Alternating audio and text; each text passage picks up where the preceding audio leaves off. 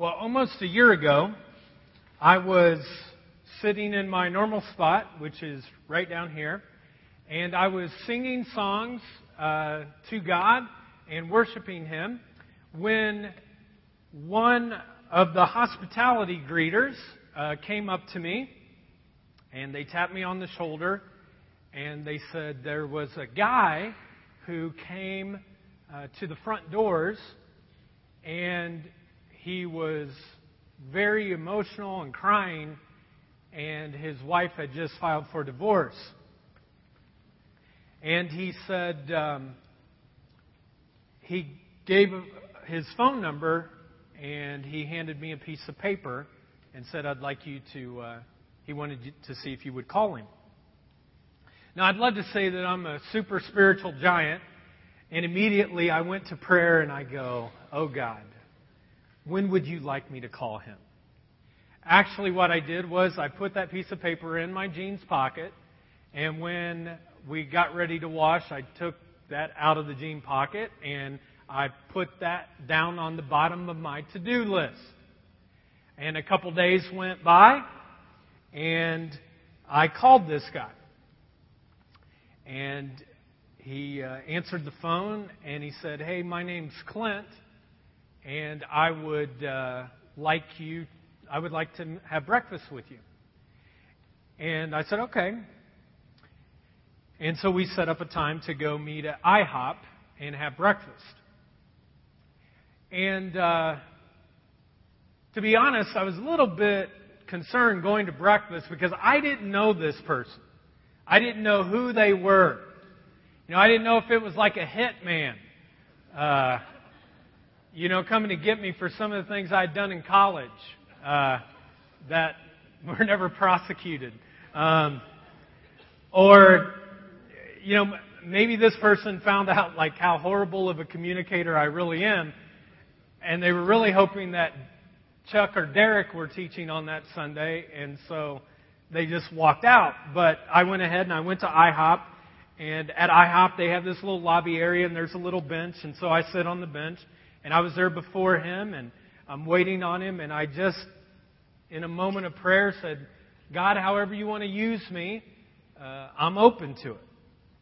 And just about the time I said, God, and I'm available, about that time, this guy walks up to me uh, in some khakis and a, a, a blue long sleeve shirt, kind of a business casual.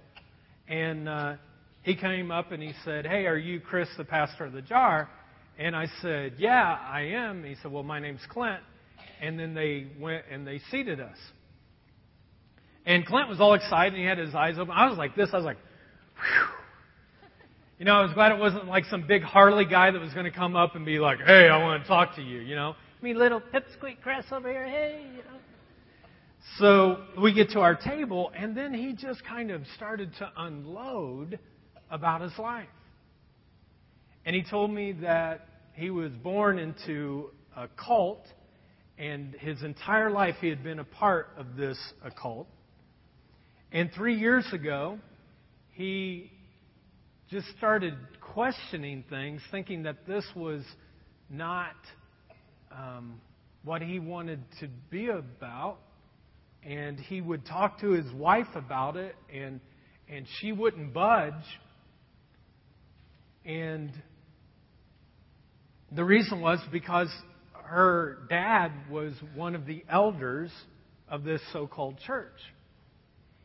And she didn't want to have anything to do with his perspective. And so he went on and on. And he said finally it hit rock bottom a few months ago when I went up to put my daughter to bed. And as I'm putting her to bed, she takes the covers and she pulls them down. And she says, Daddy, why are you Satan's helper? And he said it just hit me like a ton of bricks. And, and I walked downstairs and I told my wife exactly what had happened. And she was silent and distant and didn't even think about what I just said. And eventually she filed for divorce. And this man's sitting in front of me. First time I've ever met him at IHOP and he's telling me about the pain of losing his marriage and now the pain of not having the same amount of time with his kids. And you know, during that first breakfast that I had with him, the only thing I did was I tried to be there for him, listen to him, and let him know that I was a friend that he could trust. So we set up a second uh, breakfast, and we get together, and he begins the conversation by saying, I just got excommunicated from the church. And the church. And I said, excommunicated. He said, yeah, I'm, I'm no longer allowed to go there. He said, I had to stand before the elders, one of which was my father in law, and they berated me about being Satan's helper. And eventually, um, they kicked me out of the church, and now I'm shunned by everybody. And when you're shunned by someone in this cult, no one can talk to you. All business, relationships, everything is taken away. And I was sitting in front of this guy, and I was just thinking, you know, he just lost his marriage. He's losing his kids, and now the only community that he had known for his entire life had been lost too. And so, over the past year, we've been meeting monthly on these IHOP kind of uh, breakfasts. And uh, one time I invited him uh, it's coming up here at our church uh, in just a little while to our family fun night at One Fun Farm. And if you have a person who is far from God or a friend or neighborhood kids or whatever, you should invite them. Because that's what I did with Clint. And Clint showed up and we walked around and we got to know each other and, and we had fun uh, doing that. And then I invited him to a skating party. And he was a really good skater and I was the guy on the side that was doing the rail like this, you know. I mean, my kids skate better than me. It's really quite embarrassing. In fact, uh, last time we skated, Jordan said, Dad, you know, they have those skates that they lock. Maybe they have them for adults. And I was like, seriously, you know? But we did the skating party together. And eventually he actually came to church a couple of times. But he said uh, one of the big, biggest difficulties that his kids had is that they were never used to actually doing church uh, in a children's environment. They were always forced to sit on a hard bench for two hours. I'm like, man, I remember those days, you know. And I'm so glad my kids have a great experience, a, a wonderful experience with our jar kids. And um, and he started coming. And then we get this invitation out of the blue to go to his daughter's birthday party. And I didn't think too much about it, except, you know, typically you invite people to your birthday party. Like if you have a four year old, you know, the etiquette is only invite four friends, and that should be like your top four people, like cousins, family, best friends. And I'm on this list. I'm like, I don't get this. Well, I found out that the cult that he was in, they didn't celebrate birthdays. His kids had never celebrated their own birthday before. And we get to escapades which is my second least favorite place, other than Chuck E. Cheese. I mean, because I think there is like viruses that grow. You know what I mean? But you have to go. You know what I mean? Like when you get invited. So we take our kids to get you know infected, and uh, a few other people bring their kids too. But we're like, I mean, seriously, there were four families that were there, and two of them were his own family members, and one was a friend that was way outside the church, and then us. And I'm sitting there and I'm thinking, how, how did we get invited to this? You know why, folks? Because people matter to God. People, like, really, really matter to God. And when they get around godly people who love them, they'll do anything to try to have a relationship with them. They'll invite you to escapades when you've only known them for a few months. Why? Because they really want friends. Well, our breakfast times continued, and I remember one time he, he, he said, You know what? I feel like Pilate. Pilate was the king who put Jesus to uh, the cross eventually. He, he allowed it to happen. Pilate stood before Jesus one time and he said, what is truth? And Clint told me, he said, I don't know what truth is. What is truth? And so I tried to explain to him that, that truth wasn't a philosophy, truth wasn't an idea, truth wasn't some grandiose thought of rules and regulations. What real truth is, is actually a person in Jesus who Jesus said, I am the way, the what? He said, I'm the truth.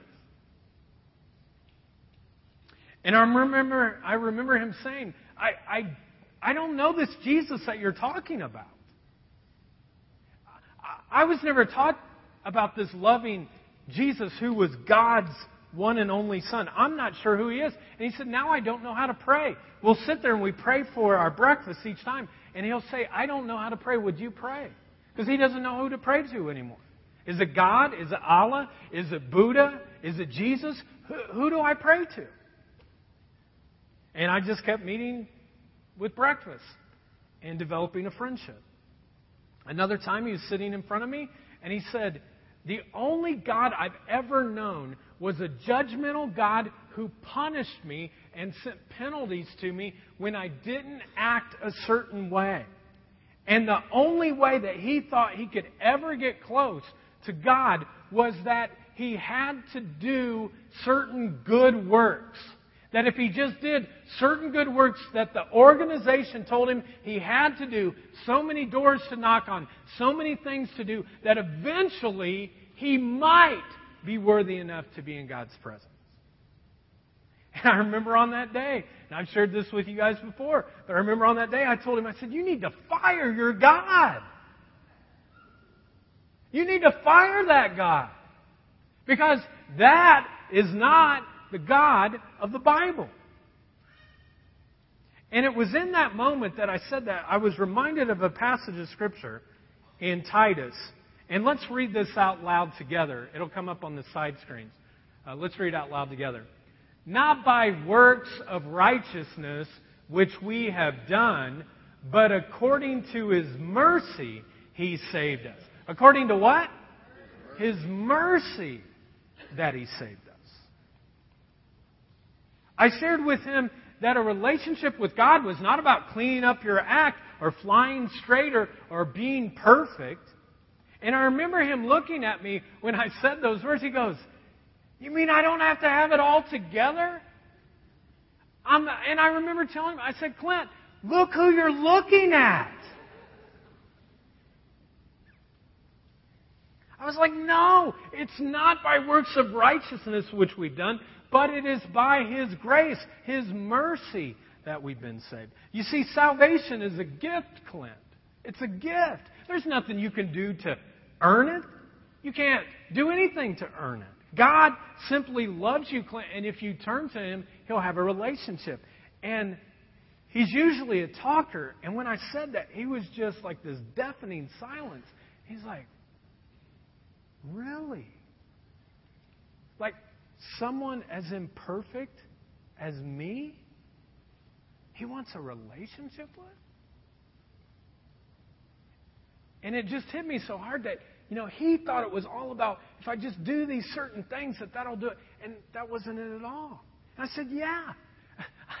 I said, Clint, the only kind of people that God loves are imperfect people.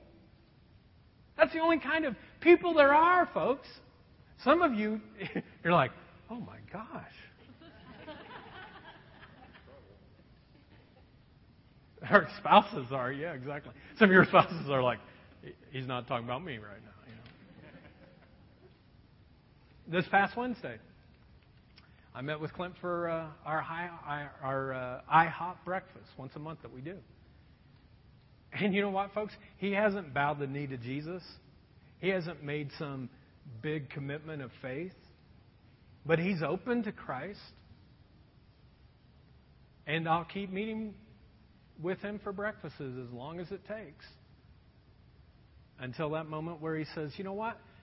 Maybe since I can trust Chris, maybe I could trust the Jesus that he's talking about. And you know, for this past year, folks, there's been many wonderful things that have happened in my life. But I'll tell you, I look forward to conversations with him. I love Clint. He's become one of my best friends. He's in San Antonio right now. And I said, hey, you know, I'm going to share this story. Ah, go ahead, share it. I said, well, pray for me. He goes, I don't know who to pray to, you know, but. And, uh, and he'll ask, he's really intelligent, and he'll ask questions. And I just sit there a lot of times, I'm like, I have no idea. And so I just start praying, God, help! God, I need some help. He's a lot smarter than I am. I don't know. And a lot of times I tell him, I go, Clint, I don't know. I have to look. I have to research. I have to look. I don't know. But friends, I can't think of anything that has been more exciting in my life over this past year than to have conversations with people who are far from God. I mean, these conversations that I have are heaven and hell kind of conversations. I love conversations like that. And I want to ask you this morning are you having some breakfast conversations with people who are far from God? Are you having conversations with broken, hurting people? Are you having conversations with friends and coworkers and neighbors? I mean, we're in the middle of a series right now called Influence, and the whole point is how can we leverage our influence so that people who are hurting and broken might be able to find the one who can heal all of their wounds? And there are many things that you can use your influence, folks, your influence for, folks. But the most important thing that you can use your influence for is taking people and reconciling them to God. I mean, it doesn't get any better than that. Now, some of you right now are like, oh, that was a good story. Glad you shared it, Chris. I like IHOP, you know. But you're really sitting back and you're like, oh, there's Pastor Boy again telling us that we need to have a friend, develop a friend that's far from God. Well, Pastor Boy, you can do that because you're a pro. You know how to do that. You get paid for it. And folks, I just want to encourage you today don't listen to that lie. Don't listen to that lie because it's not true.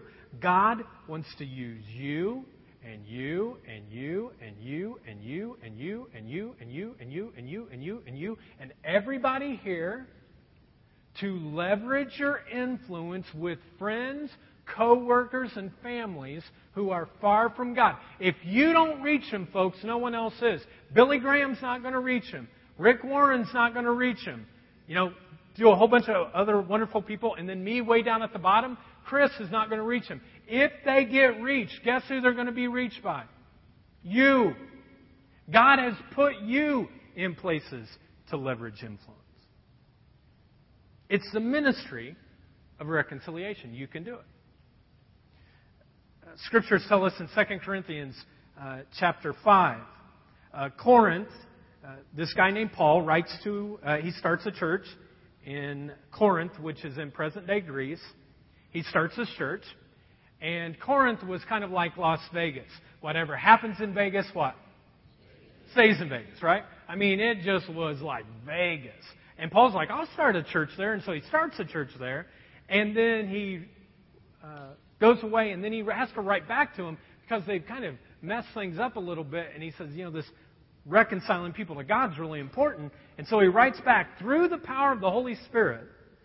And he says this God who reconciled us to himself through who? Christ. Through Christ. So it's not our human effort. It's not that if we fly straighter or act more, uh, if our behavior is more right, nobody gets to God by doing the right things, right? That's when you're supposed to say right. Or maybe you think that. If you do, that's a lie. You don't get closer to God by being more perfect or doing more right things. Because all of your rights, folks, will never come close to a holy God. So how did God reconcile us through Christ? He said, I'll send my son to die upon the cross, and He'll take on all of your junk, and then you'll never have to fear that you can't have a relationship with God. But then this passage of Scripture, the really cool part goes, but God gave who? What's it say? It says, God gave, what's the next word? Us the ministry of reconciliation. Okay, let's read it all together. God, who reconciled us to himself through Christ and gave us the ministry of reconciliation. So, you know what that makes you guys? Ambassadors. Next time you're like with some people and they're like, hey, what do you do? I'm an ambassador. I'd be like, what? No, I'm an ambassador. I really am. I'm an ambassador of Christ. I try to help people get reconciled to Christ. Folks, every single person here has been given the ministry of reconciliation. You have been called. You have been asked by God to be a part of this ministry of reconciling people. Every morning you should wake up and you should say, among all the other things that I need to get done, and there are a lot of good things that you guys are doing, and you should feel good about. But out of all of those things, the most important thing that you can do on any day is be a part of the ministry of reconciliation. Given to me by God so that I move around the world looking for people who need to be reconciled to God and I reach out and I help them any way that I can. Now, there are different uh, categories of reconciliation, and the first one is this relational reconciliation. Relational reconciliation.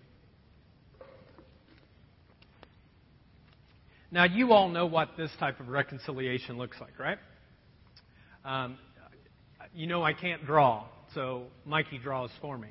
He really can't draw either, but he can do it graphically, okay? And so, you know what re- reconciliation looks like? It, it's a person who is sad they are very, very unhappy. And then there is another person who is sad. And they are very, very unhappy. And they're in a relationship. And they are unhappy. Because they have irreconcilable differences. There's a couple I know in our church that they're edging towards divorce right now. And when I talk to them, I ask them, why don't you want to get reconciled? And they said, because we have irreconcilable differences. And I was like, wow, that's a big word. Irreconcilable. I'm not sure I could spell it, you know? Wow, irreconcilable. Can't be reconciled. It's irreconcilable. But you know what happens sometimes is that you have these two unhappy people, we'll put them back up, and a third person comes in who is a little bit more spiritually mature, and they reach out and they take one of the person's hands, and then they reach out and take the other person's hand, and they what? They reconcile them, and when they get reconciled, then everybody becomes happy. And you can look at the drawings and say, oh, that's funny. That's... But you've seen it in people's lives, haven't you? Maybe you've seen it in your own life. People who you think, no way. And then all of a sudden somebody steps in who's a little bit closer in their spiritual journey than these two people. And they reach out and they take their hands and they say, hey, you guys can be reconciled. I think of a couple that uh, many of you know, uh, Jib and Kendall Baker. Jib and Kendall went through horrible pain and hurt and all kinds of drug abuse and all kinds of stuff in their relationship. And it seemed impossible that they would ever get reconciled. They got divorced. They were separated for over four years. And I'll never forget the Sunday where I was teaching and I looked down over in this area, and Jib and Kendall are sitting right beside each other. And during the teaching, all of a sudden, one of them kind of takes the hand of the other one. I'm like, you guys are divorced. Like, you shouldn't be doing that. Shame on you. Hate each other. And they're they're like holding hands and I'm like, wow. And they kept working on their relationship, did a lot of counseling, did all kinds of stuff. And on February 17th of this year, I got a chance to go to their wedding, and we have a picture of them. And their two kids who had gone through all of this. Look at them. They're smiling. They're, why? Because they were reconciled. Don't you love that? I, I look at this picture. I, I, I, Jib and Kendall might be like, "You're kind of weird, dude." I don't know, but I keep this on uh, my computer because I I never want to forget what God can do when people choose to surrender to Him and they're reconciled. Another category that uh, I've been a big proponent of uh, from the early days, and one that we lift up here often, is racial reconciliation. Racial reconciliation.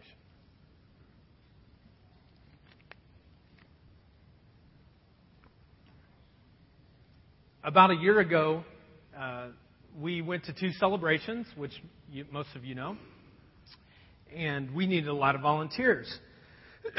and so uh, I challenged some people, hey, can you help us with teardown? Which I'm asking you today, too, okay? If you can help with teardown, this is fifth Sunday. You want fifth Sunday means?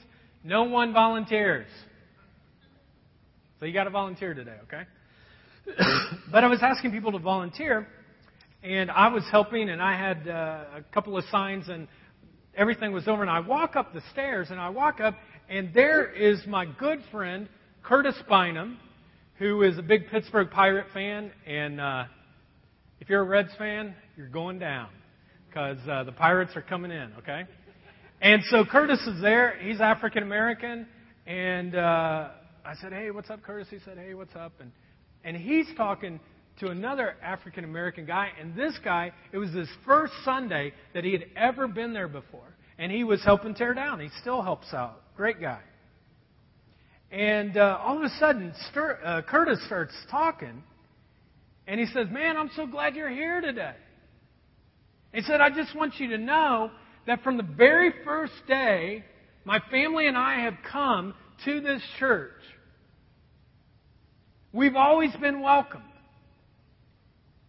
And they invited us to be a part of a small group, and we have a small group of people that we do life deeply with. And they're constantly reaching out to us. And I'm telling you, this church is an accepting church. It has really impacted our family. And he's talking to this other guy first Sunday. And I'm over there like in the corner getting like red and like, ah, oh, Curtis, I mean, I don't know if we're that good and you know, geez, you know. But you know what Curtis was saying during this whole time? He was saying that this church values racial reconciliation. It values it. And we always will.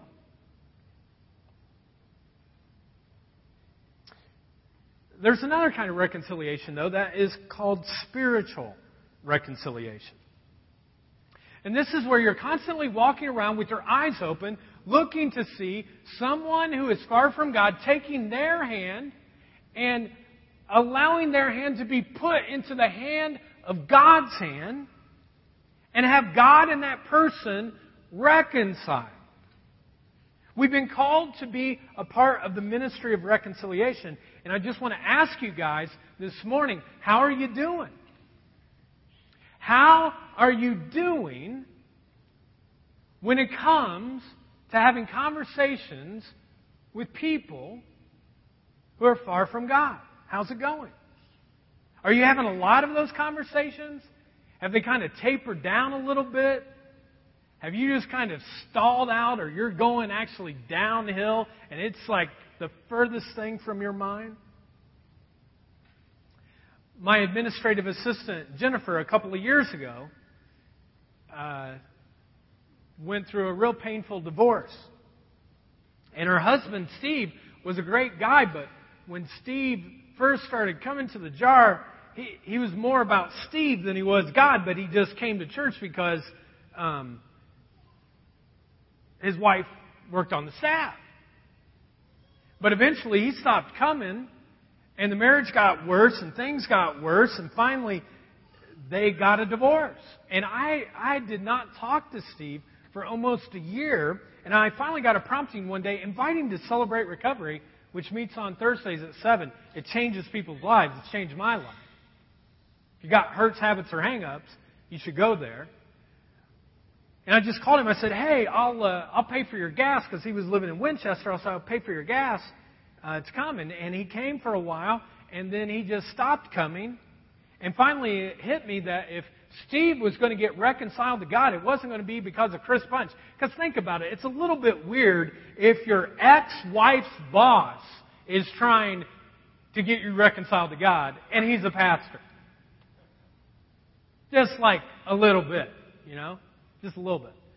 So we just kept praying, but there were a couple of guys in farmland who were really seriously about this ministry of reconciliation.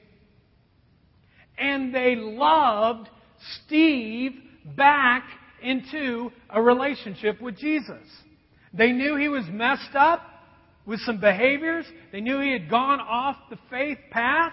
But that didn't bother them from having a relationship with Steve. They just kept loving him back. And he came back to Christ. And I'll never forget this Sunday, he walked through the doors. He and Jennifer still were not together.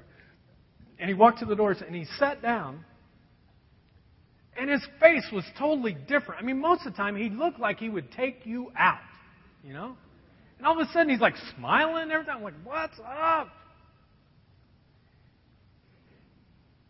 And I just wondered, you know, what would have happened if these two guys from farmland would have never been a part of the ministry of reconciliation and they didn't take it seriously? What if they wouldn't have taken it seriously? Fast forward, I'll tell you two things that wouldn't have happened. One thing is, Steve and Jennifer would have never got remarried, and we have a picture of their wedding day. They would never got reconciled. These two guys from farmland wouldn't have done that. I, I guarantee you it wouldn't have happened. And you know what else wouldn't have happened? Jennifer and Steve would have never had Lydia. So let me ask you something. Do you think spiritual reconciliation is important? You think people matter? I think it like really, really matters. Like I can't think of anything you should be doing in your life than taking opportunities to build relationships with people who are far from God and to help them be reconciled to the one who loves them. It really matters. There's a story in Mark chapter 8. Uh, Jesus has been teaching for a while. And uh, then this kind of remarkable miracle kind of takes place in Mark chapter 8. This is what the text says. Some people brought a blind man and begged Jesus to touch him. He took the blind man by the hand and led him outside the village. We had, we, when he had spit on the man's eye, think about that. I almost wasn't going to. There's another translation they try to make it better, but this is really what the Greek says. He spit in his eyes. But let me ask you something. If you're blind I'd do anything. Spit, throw mud on it, whatever it takes. So he spit in his eyes, he put his hands on him, and Jesus asked him, Then do you see anything? And he looked and he said, I see people, they look like trees walking around. Once more, Jesus put his hands on the man's eyes. In other words, Jesus has to give this man a second touch. He gives him a second touch. Then his eyes were opened, his sight was, sight was restored, and he saw everything what? What? He saw everything clearly. I love this idea of how you can see people walking around like trees, but then all of a sudden you get a second touch from God, and you wind up seeing more what? Clearly. So let me ask you this morning. Are you seeing wayward people clearly? For many of us this morning, if we were honest and we put a behavior up here on the screen that really, I was thinking about doing this, but I didn't want to offend too many people. But if we put a behavior up here and there's someone that's cussing and going off and all that kind of stuff, and you're sitting there, if you were honest, many of you would re- be repulsed by that. We listen to the language of other people and we don't just condemn their language. What do we do? We condemn the person. We look at people with different lifestyles and we think, they are so messed up. How can I stay away from that? Because I want to. I want to be away from that. And we simply are not using the ministry of reconciliation because we are not looking at people the way that Jesus looks at people. Folks, Jesus had this incredible ability. I don't know how he did it, but he would look at people and even with their flaws, and even with their failures, and everything else, he looked beyond those to see the heart of a person that was starving and aching for the love of God. And then he simply said, I can love that person, check this out, as is. You ever go to a store before? They have that section as is. There might be some flaw to it. You don't know what it is, but you take it as is. And that's how, that's how Jesus takes everybody. He just says, as is. There's another time in Scripture in uh, John 4, story of the woman of the well. Jesus and the 12 disciples have walked all morning long.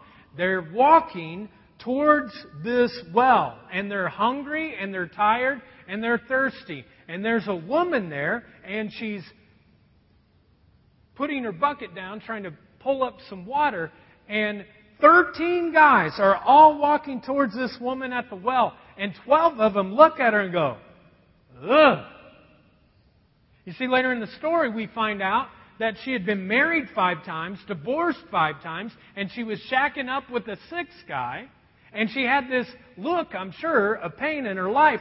And 13 guys are walking towards her at the well, and the other 12 go, uh, let's keep walking. I'm hungry. Let's go to have lunch. Let's all get in our little Christian circle. Hello, Christian, Christian circle. Hello, hello, my circle of Christians. And the 12 of them, that's what they do. They go to this restaurant. They sit down together. They're all followers of Jesus. Let's eat. We're hungry. We love each other. Jesus said, love each other. Jesus is the only one out of the 13 that walks and he sees the woman. And he stops at the well and he begins a conversation. This is how the conversation went. There's water. Hey, so you're pulling up some water. Yeah. It goes from water to her life to a spiritual conversation. And what happens? By the time the 12 guys who are having lunch together in town start walking towards the well, Jesus is almost at the point of loving the woman into a relationship with God. She's just about ready to cross the line of faith. Jesus saw the woman. I just want to ask you this morning how do you see people? How do you see people? When you go to work and you see that guy, you know, everybody goes, that guy who's obnoxious and, and overbearing, and you're just like, ugh, I don't even want to say, that guy. Or how about, you know, in the cubicle, that woman over there. Oh, you know about that woman, don't you? I see women do this all the time. When they talk about that woman, they always put a hand up. You know that woman. Oh, and don't act all holy. Now, I don't know what you're talking about. And you could care less where she spends eternity. You could care less. Folks, we have been reconciled by God through Christ, and we, out of all people, like we've been reconciled. At our dirtiest, darkest, ugliest part, we've been reconciled to God through Christ, and we, more than anyone else, should walk around not blinded, but we should have clear vision to be able to see with clear lenses. Maybe some of us today, we just need that second touch from Jesus that the blind man had so that he could see not people walking around as trees, but he could see people as they really are.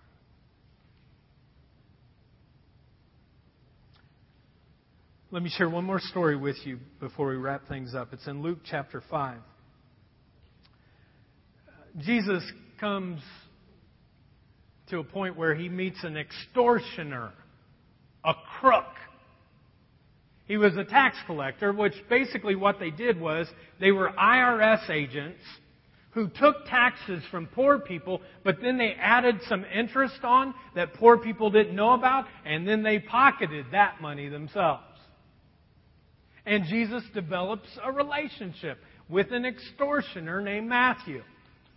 And this guy starts listening to Jesus and develops a friendship, and all of a sudden, Jesus loves him and speaks into his life, and Jesus helps him to the point where Matthew gets convicted to leave his current crook profession and to follow Jesus. And Matthew gets reconciled to God through Jesus. But a little time after that, Matthew's walking around. He's like, man, but look, there's like Joe and Frank and Fred and Dan and like all these other tax collecting buddies of mine, and I I don't know if they're ever going to get it. And he's wondering, how can I help my buddies get to God? And so he kind of deduces, he comes up with a plan. He's like, I'm not a preacher. I can't do that. And I'm not a teacher, and no one wants me to work with money, you know, anymore. But you know one thing I'm really good at? I know how to throw a party. And I don't just mean any party, but a party. I mean, back in my former life, when I had parties, everybody came. They're like, oh yeah, we're going to Matthew's tonight. And so what he does is, he throws this big, huge party. And he gets the best food, the best wine, gets all of his tax collecting friends, and then he says, You know what I'm going to do? I'm going to go to Jesus now, and I'm going to see if Jesus and some of the disciples would come to the party too, and maybe they'll mix together and they'll get connected, and, and you know, maybe they'll do this. And, and so he goes to Jesus, and, and Matthew's kind of like, you know, a little bashful, and he's, he's like, Jesus, I'm going to throw this party, and it's of my tax collecting friends that everybody in our culture hates. Would you go? And Jesus, true to his character, he's like, Absolutely, I'll go. Yeah, I want to go. And guess what? The other 11 are going too. They're not going to the lunchroom today to do their own thing. They are going to the party. And the night comes and everything goes great. And Matthew's like, oh, this is wonderful. In fact, the text tells us that it was so good that not only the invited people show up, but there are some uninvited people that show up. In other words, there's party crashers. Jesus is like at a place where there's party crashers. And Jesus is like at the, you know, the punch bowl table and he's drinking something. He's like, hey, how's it going? And, and, you know, James and John, they're doing their thing and, and everything's going great. But there's a wrinkle in the story. Because the religious leaders show up later on and they confront Jesus and they walk right up to him and they say, Hey, how could you be around some losers like this? How could you get mixed up with people like this? And it must have been so hard for Jesus to gracefully communicate to them. But that's the thing with Jesus. All people. All people matter to him. People matter to God. All people matter. He wasn't put off by the fact that some of the people were flubbed up, messed up, and screwed up at the party that he went to. And Jesus responds to these religious leaders by saying this. Let's read it out loud together. People who are well do not need a doctor, but only those who are sick.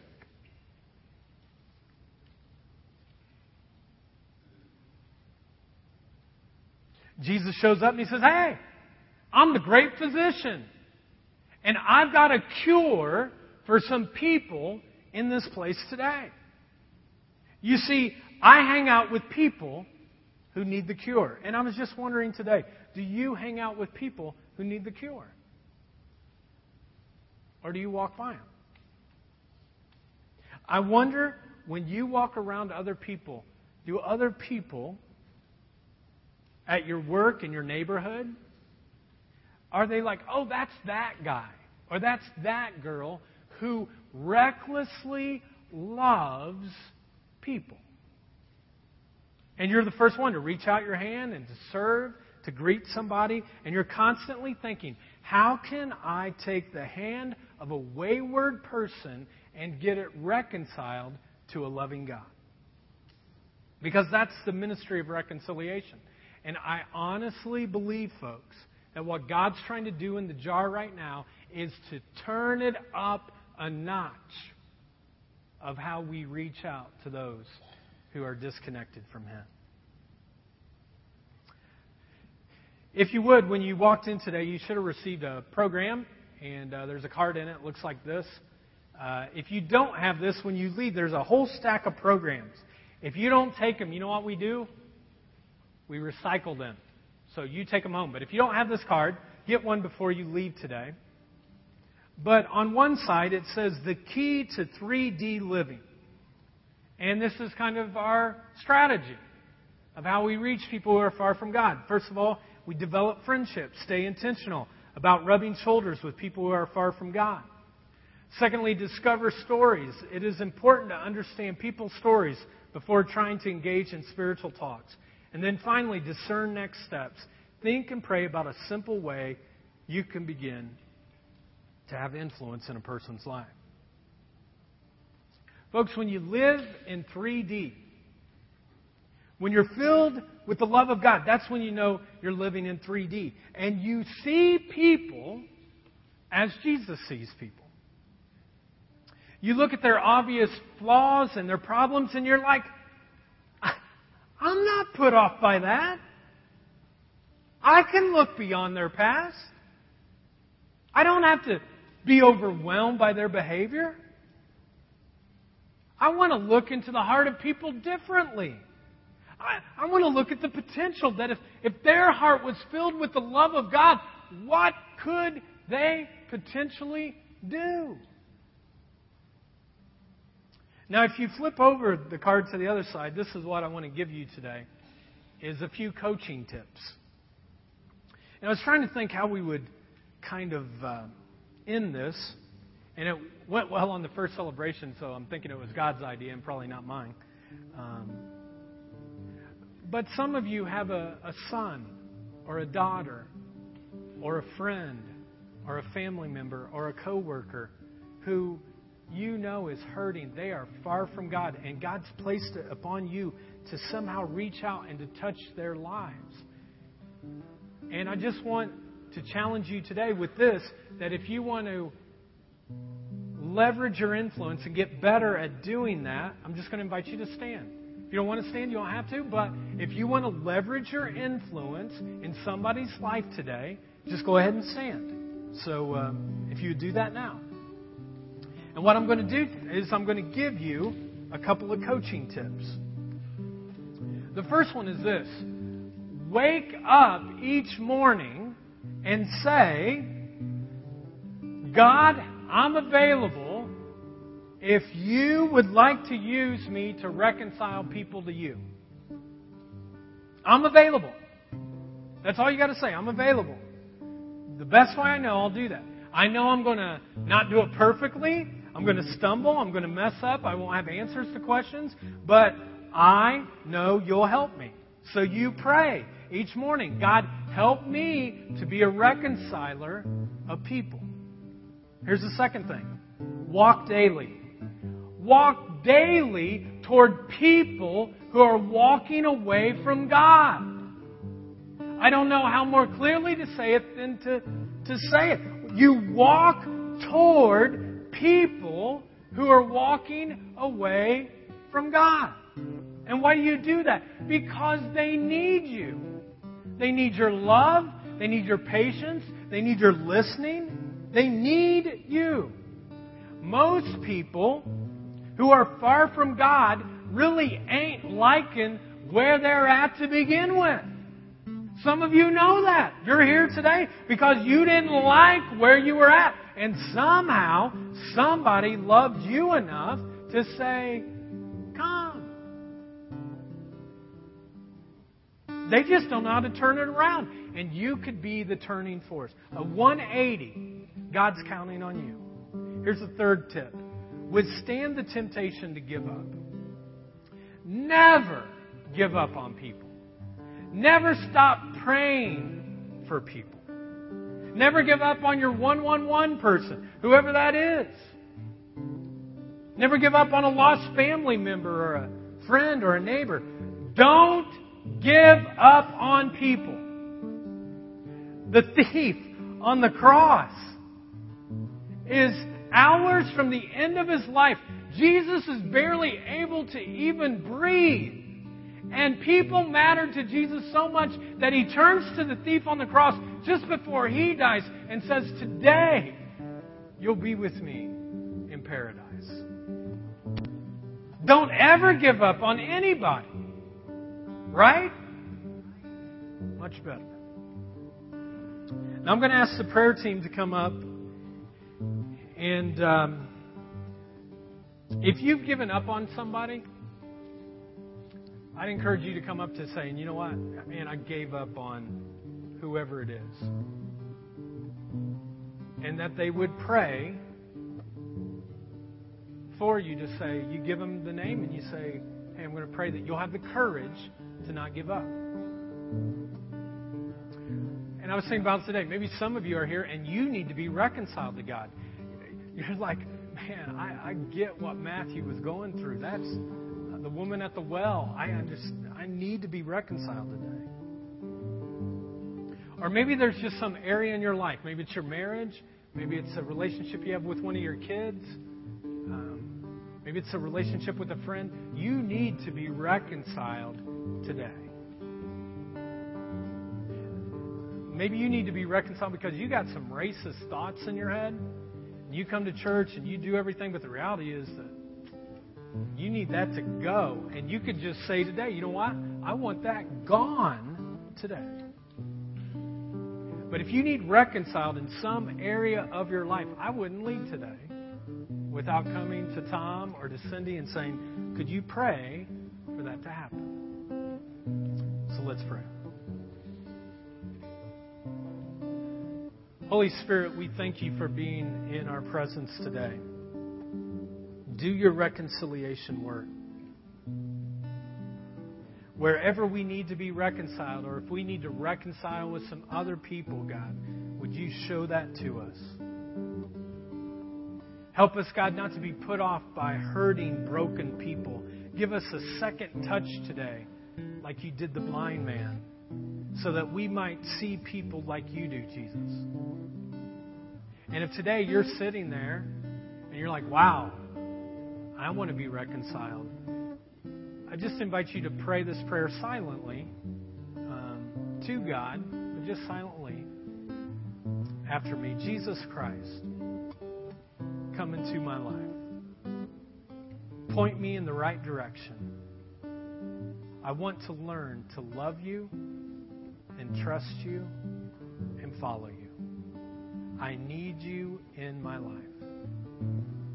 Forgive me of my sins. Reconcile me to you.